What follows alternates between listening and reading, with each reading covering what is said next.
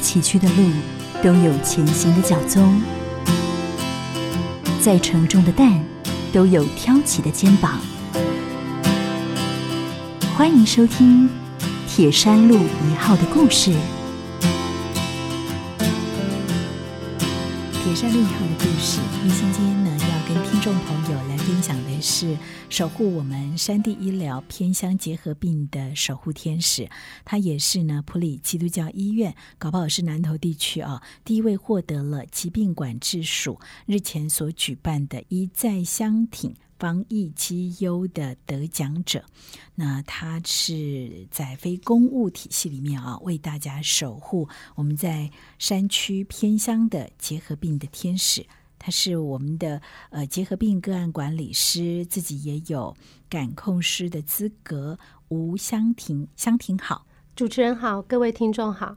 我们今天呢，邀请他跟听众朋友来分享啊，他这七年来呢，在普及。呃，配合着很多的各项努力，那以他的专业跟热情，尽心尽力的来做这个疾病防治的工作。这个奖真的是，诶，香婷让我们觉得很棒哦，也谢谢你这一路以来的付出。可是我们要先来认识一下，到底什么是结核病？你告诉我说，这个疾病有三千多年的历史了。是啊，是一个很古老的疾病。然后在全世界罹病的人还不少哎，呃，据统计的话，平均每年的在全球的这个新个案的呃肺结核的病人大概就是有九百万这样子。嗯哼，而且全球的死亡率，当然它包含了一些比较落后地方，它的致死率还算高哎。致死率的话，全球的话，它的呃平均是六分之一左右。这个原因有可能是他们卫生环境或者是医疗设备比较不好。呃，这这个是在原因里面，嗯哼，但在台湾应该好一些了哈。台湾就不会，因为台湾的呃，这针对就是结核病的这个治疗部分，其实就是都已经是相当相当的进步了。对，我们回想七年前你到普吉来，然后对这个医院的认识，还有你接呃我们结核病的个案管理师心得好不好？呃。心得的部分，其实我一路走来的话，应该是说，其实病人其实教会我很多事情。对，因为其实我看到的不只是说，呃，在他们针对他们在疾病上面的问题，其实我遇到的很多的个案，就是因为可能他们有比较多的部分是呃社经地位比较低的，所以他们其实嗯影响他们来就医，或者是他们呃。面对的问题，其实除了这个疾病本身之外，它背后还有很多小故事哇！所以是一个生命的故事哈，也让你看到了生命的各种样貌喽。是的，所以我们先来认识一下，呃，结核病个案管理师，换句话说，他就是针对这个病患做个案的管理喽。哦，是的。那我们来谈一下，什么叫做结核病个案管理师？他设置的目的跟主要的工作内容，好不好？好的，那在这个之前，我想先再补充说明一下，就是结核病目前在台湾依据《传染病防治法》的规定，是属于第三类法定传染病。也就是说，当我们在医院啊，医师这边我们发现了结核病个案的时候，我们必须在七天内完成通报作业，否则医院这边会有一些相关的法则。那么相对的，在结核病个案这边也是一样。如果个案违反一些必要的处置，例如呃不配合流痰检验检查、不配合服药等等，也都有可能会有相关的法则。好，为什么会这么严重啊？传染率很高吗？呃，应该是说，因为它呃结核病它是透过我们的空气，我们讲话的时候飞沫哦，所以是飞沫就对了。嗯。透过我们的飞沫，然后在空气里面就是会散播，就像感冒一样啊。呃，也不太像。其实它应该说，我们一般讲说流感的传染，其实跟肺结核其实它的传染性不一样。对，呃，因为距离的问题，因为呃这个病菌的特性它很小。那比如说他在我们咳嗽的时候，我是肺结核病人，我咳嗽跟我是感冒情况的咳嗽，它。经过我们咳嗽飞沫喷出来，这个病菌在空气里面散布的距离，传染给另外一个人的危险性也不一样。那肺结核的这个细菌的特性，远比这个我们一般的流感感冒的病毒细菌这个飘的还要。就是呃，它可以散播的更远，所以危险性比较高，所以反而危险性更高啊。是啊，难怪你会说 他一定要把痰处理好，而且一定要赶快通报，对不对？对啊，他应该会被管制起来吧？区域？呃，他如果是在医院已经被通报的话，我们一般我们会就是建议病人就是要住在我们的隔离病房、负压隔离病房。对了，叫隔离啦。对，而且是要负压。对对对。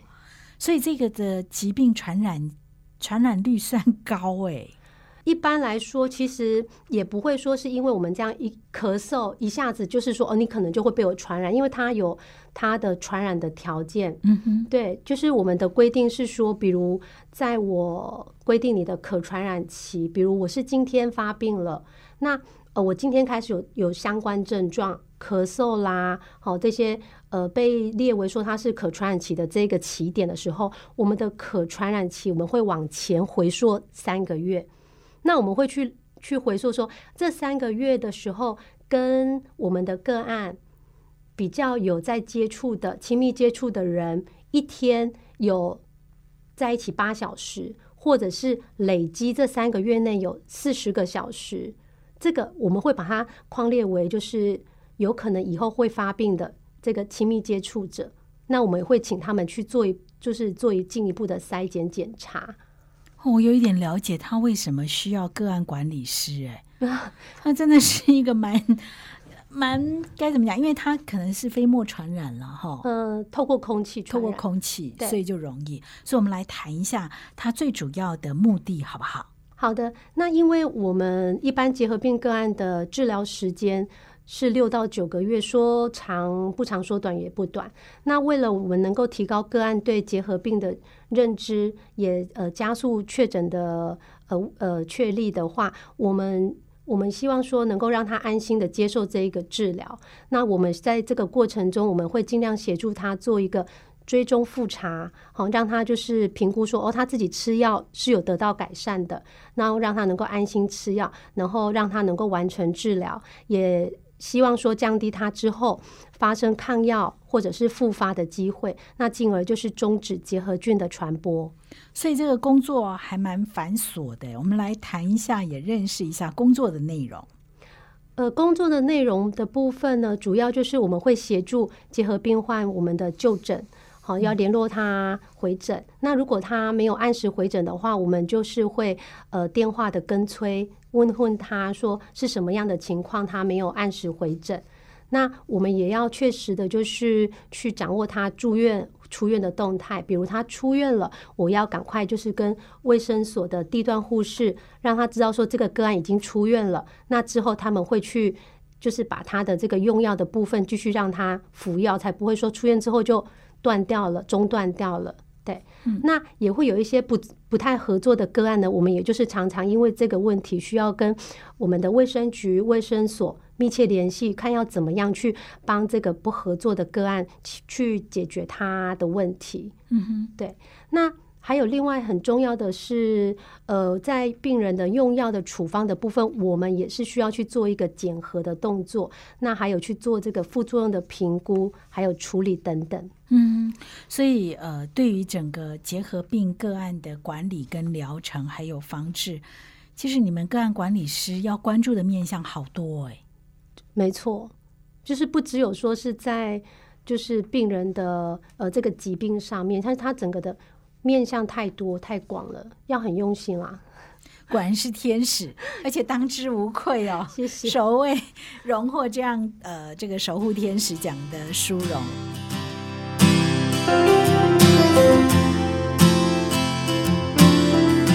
您现在收听的是铁山路一号的故事。本节目由福真控股赞助，普里基督教医院、台中古典音乐电台。FM 九七点七共同制作。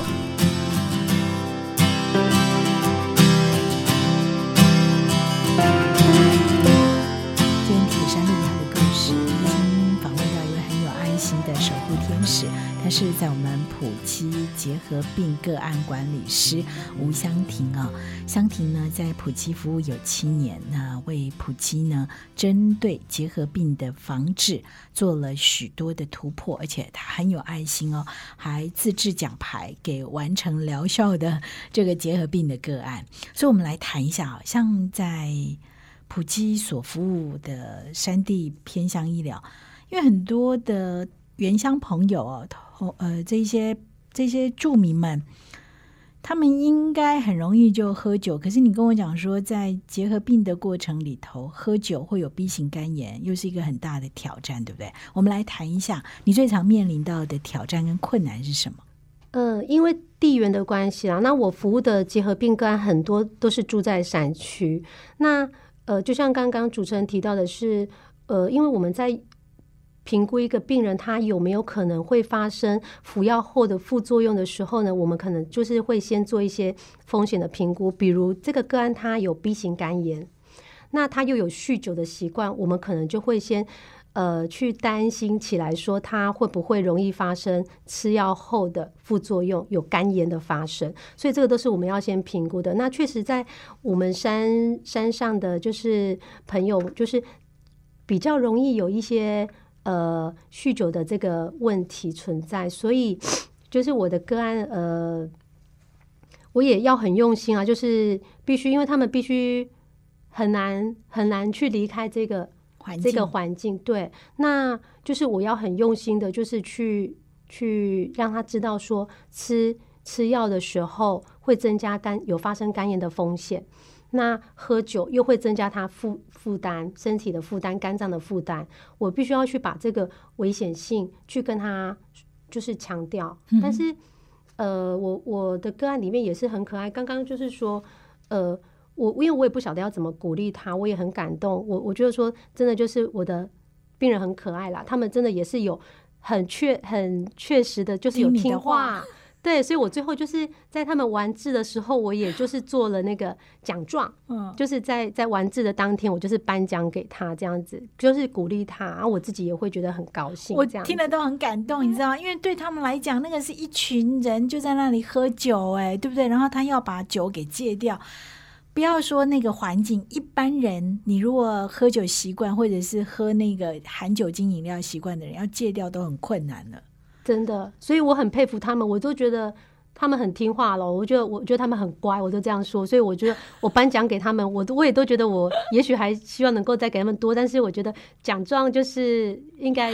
应该已经是我我我你能够做的最大的给他们的鼓励跟肯定了。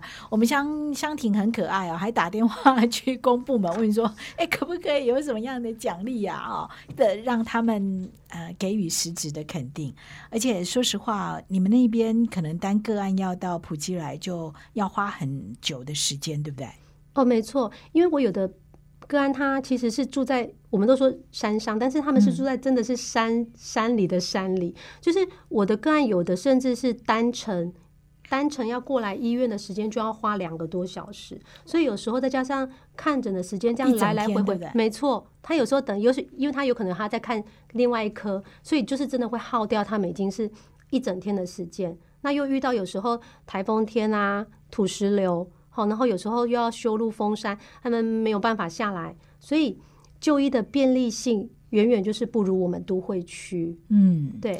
另外，你还告诉我说，呃，因为我们的肺结核，有些人对他没有没有没有那么严重的感觉，就是他会咳嘛，对不对？所以在沟通上，你要花更多的心思。没错。就是在这个部分的话，我要花很多的时间在卫教的部分，我要跟他们去厘清说这个疾病它的严重性。因为有的个案曾经，我记得他曾经跟我说，他觉得肺结核只是比较严重的感冒，我听到也是觉得还蛮惊讶的。对，所以我我就是必须要花很多时间跟他沟通。那沟沟通就是真的占了我工作上蛮多时间。那这个沟通也不止说只有跟病人，也要跟家属，因为有的家属是非常非常的震惊，也觉得很害怕。嗯哼，对，所以我必须要跟家属厘清说，这个不需要把把这个得病的这个家人，就是好像当成洪水猛兽这样子。对我必须要让他知道说没有这么可怕。那跟卫生所这边，我们也是要常常去联系，因为为了要呃处理病人的呃一些问题，我们都常常需要联系。那也需要跟医师去讨论个案的处方是不是需要再做一些调整等等。嗯，所以你这样的个案管理师是真的很不容易耶，是整个全面网络的。没错啊，就是就是不只是他单纯疾病的问题，是真的是面面方方面面好多。所以在这过程当中，有没有让你印象最为深刻的呢？呃，我印象很深刻的是，去年我收到一张卡片，然后这个卡片是一个呃已经完治的一个结核病的一个女学生，她很可爱，她写给我的卡片。那这个卡片上面就是密密麻麻，全部都是字。那我。大部分都是她在感谢我说，就是整个治疗过程中，我一直鼓励她，一直陪伴他。然后，但是其中里面有一句话，我看了我很难过。我我看完之后，我都眼眶都泛红。嗯，他说他觉得得了肺结核来医院治疗，觉得自己是在服从国家法律对他的一个处置，而不是一个真的生病的病人。嗯。对我听了之后，我好难过。对，因为我一直想说，我很努力去回想他每次回来，他都跟我的互动非常好，他也都是很按时。他快要到门诊的时候，他就会我的手机就会响，他就打电话说：“嗯，我大概多久几分钟会到？”然后我就会在哪个地方等他。那我就是全程陪他看，因为他是呃算是异异乡的一个小朋友，对，所以他。他都觉得说他把我当家人，所以我我是全程陪他领完看完整领完药批假完，我就是再见，然后他才离开这样子。对，所以我其实我都一直觉得我还蛮难过看到他这句话，因为我就说，哎，我怎么都居然都不知道他原来有这样的感觉，因为他也都没有跟我讲。对，对他是因为我刚刚有讲过，这个是法定传染病，所以原来他是。因为国家的法律要求，他才配合这样。对我，我还蛮难过的。但是我觉得他提醒了我说，其实我们在面对病人的时候，我们真的不能只有看到我们眼睛所看到的这个外在的问题，心理的问题，心理的照顾，呃，格外的重要。哇，这个好棒的一刻哦！其实不仅仅是结核病了，我们看到有很多生病的时候，都只是看到他生理上的反应而已。可是他生理上会。会这么痛苦，有可能是他心里有有某一些不舒服的地方，造成他更大的压力所引起的。没错，对呀。香婷的心得 还有分享，真的是很棒的礼物啊！好家庭联播网，中部地区古典音乐台 FM 九七点七，北部地区 Bravo FM。九一点三，铁山路一号的故事。我们今天谈的是偏乡结核病的守护天使。这位天使呢，其实长得也像天使一样美丽啊。这是呃普及结核病个案的管理师吴香婷。然后告诉我说，那个小女生在最后一次要离开的时候，还要求要跟你抱抱，对不对？对啊，我当时我真的很感动，因为她那一次是她已经是。最后一次回诊了，因为那是完成治疗的时候，所以他要批完假要离开的时候，他就问我说：“能不能跟我抱抱？”我当时 非常感动，我都我现在回想起来，我还是心里特别激动。嗯，对，因为我觉得这种人跟人之间的这种互动，其实在现在很少，所以我我特别我我当下我真的是很感动，我现在还是很感动。我也觉得很激动哎，那是一个生命让人很很揪心，很很。很暖的那一刻，很交心的一刻。是，虽然这过程应该是蛮漫长的哦，像这样一个个案的治疗疗程的话，我刚刚有提到，我们的一般的结核病患的治疗是六到九个月。那这个学生是还蛮，他是算比较快的，他是半年就结束，所以他算配合的很好的。对，但是也是要半年呢。对，而且你是真的把他当家人呢，就是他一个人在异地嘛。到医院来，然后整个流程还好有你守护着，不然他可能会很慌，然后也不晓得该怎么办。你看他写了密密麻麻的卡片，所以我们要来谈一下啊，担任防疫课的讲师啊，如何去设计你的课程，还有分享你的专业。呃，因为我上课的对象都是跟我一样是结核病个案管理师的背景，那或者是还有一部分是督治病人吃药的关怀员。那课程的主题设计都是以如何跟个案建立这个和谐的关系，或者是呃药物的副作用的处理。那我会做一些案例的分享，嗯，那也呃会设计在如何跟。呃，病人啊，护病关系，然后有一些社会资源的转接服务等等，课程内容大概都是以这一些为主题。嗯哼，这样的呃分享内容，其实让我回想起普基，普吉是一个很以人为本的医院，对不对？是啊，我们就是会呃以自己的切身的经验，然后就是呃用心，然后我就就是去。感动自己啦，我就先感动自己，你再去做工作上面的事情，其实就是就是 就是也很容易去感动别人。所以你的课程内容一定很多是你自己的照护实际的经验。对，因为我在上课的时候，我会举个案个案曾经发生的情况来做说明。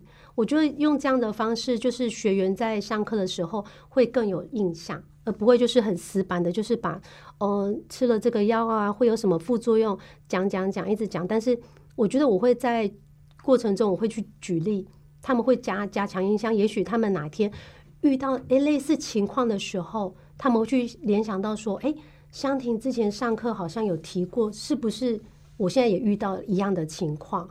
嗯，对，因为那个疗程真的蛮久的，六到九个月，所以病人。各个状况都有可能发生啊，没错，而且我们就是，嗯，这些副作用来讲的话，不是说哦，一吃药的什么时候就一定会发生，因为每个人的体质不一样，所以他有可能这个病人，你看他已经吃一个月，你觉得好像都没事，但是在我们以为的很稳定的两个月以后，居然发生了副作用出来，有的人是比较。慢才发生，所以有些时候就是我我会去激发，就是来上课听课的人去思考说，诶，当一个病人他在抱怨身体不舒服的时候，哪有哪一些症状是真的跟我们吃我们的抗结核药物有关？我们要去厘清。那我们去思考之后呢，我们又能够为他们做什么？好，那那例如说，我有一个病人是。他吃药一个一个月以后，他开始抱怨说他会头晕、耳鸣，对，那也恶心，恶心到甚至有时候会吐。那我们先经过一段时间，我们先帮他调整我们的肺结核的处方，好，可能哪一些药物会比较容易导致这些不舒服的症状，我们稍微调整之后，然后再做审慎的评估，诶，他还是没有改善，那我们就会去帮他。想说是不是他有其他身体的问题，我们就帮他转接到神经内科。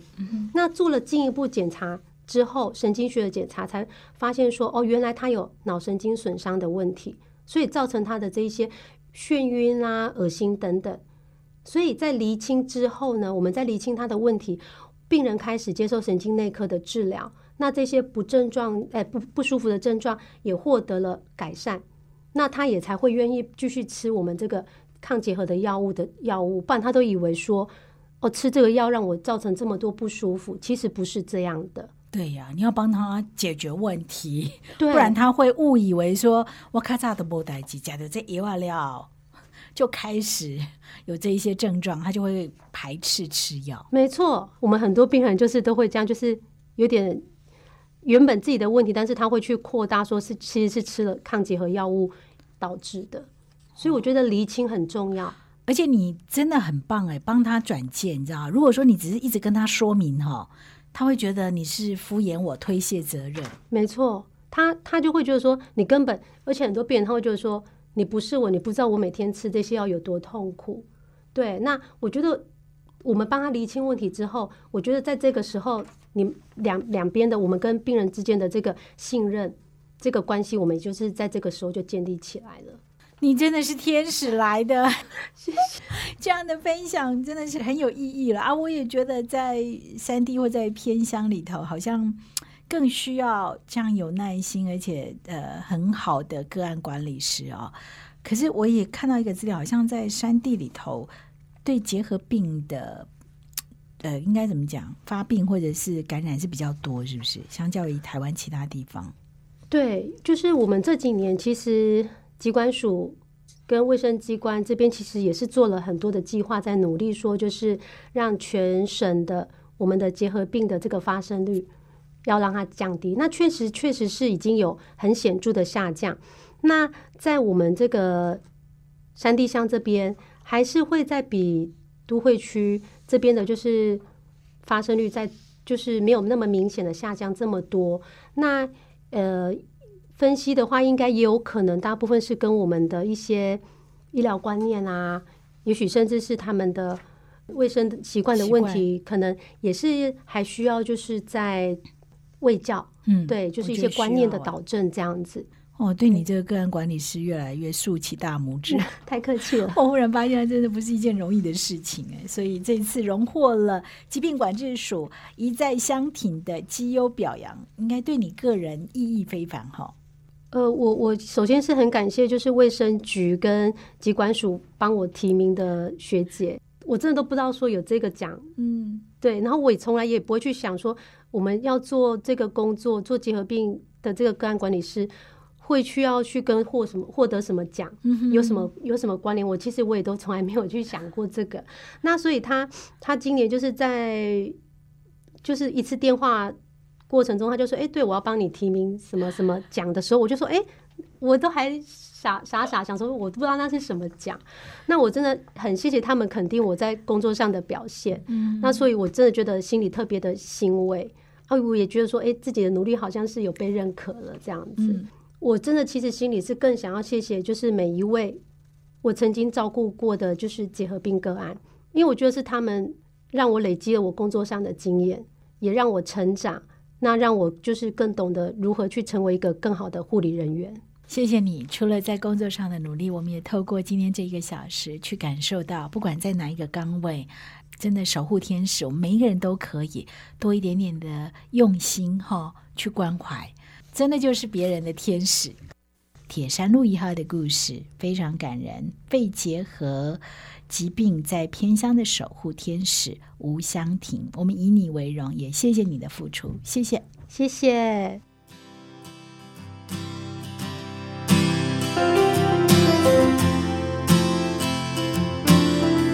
再次感谢你的收听，不管你是用什么方式收听，都欢迎你搜寻“古典音乐”私讯或留言，您听完的心得给我们，或者你也可以加入我们的柏林生活圈。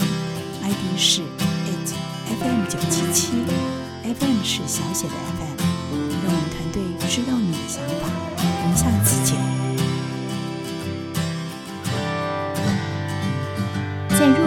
有需要的人身上实现爱，是上帝给行善者的恩典。普里基督教医院和你一起把爱传递下去。零四九。二九一二一五一。